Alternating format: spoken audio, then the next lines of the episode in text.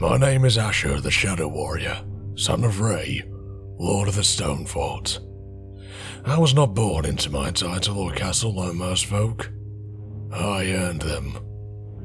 I grew up in Ropton, or as most would call it, Fleetown, Dongbottom, or just Muck. My father Ray was a sapper. and I didn't even know my ma, so I did not get my skills from them. Had to help earn gold if me and Pa were to survive the winters. So I became an apprentice for the local blacksmith. That is where I got my skills. Now, clearly, a blacksmith in Ropton is not the best, or he would not be in Ropton.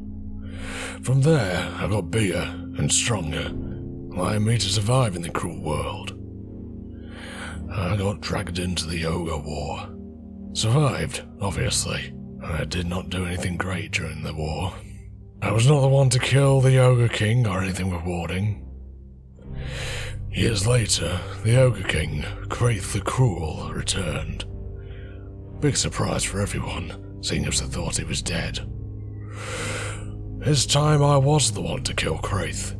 I was part of a small squad on a stealth mission into the castle, and I was the only member to return alive. The leader of the group was Grove, the King's Guard. He hated my guts, and that was the only reason he chose me. There were 13 of us in total. I should have seen that as foreshadowing. Not all of them were scum like Grove.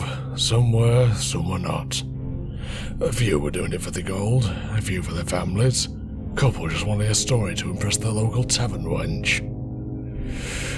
One just wanted a night with the princess. The good part is, one of the ogres swallowed him whole. Grove was able to kill a couple before getting his foot crushed. He knew he would not last long after that, so he took out as many as he could. His distraction allowed the members who were left to sneak into the throne room. Once Kraith was dead, the rest of the ogres ran for the mountains. I saved the realm and every soul in it. You've probably heard this story before. Brave knight defeats evil. Knight gets princess. Knight lives happily ever after. But what if you were unable to do that? I never wanted the princess, why would I? I never met her before. There's only one lady for me, the love of my life, taken from me years ago. She's the first and last thing I think of every day. I still remember her brown hair.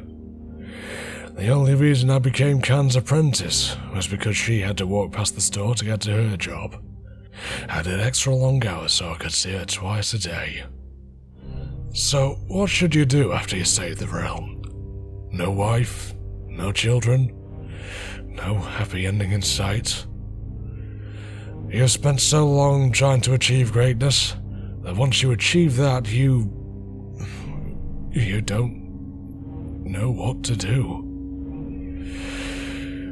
I cannot just live out the rest of my days in peace, so I am forced with only one option.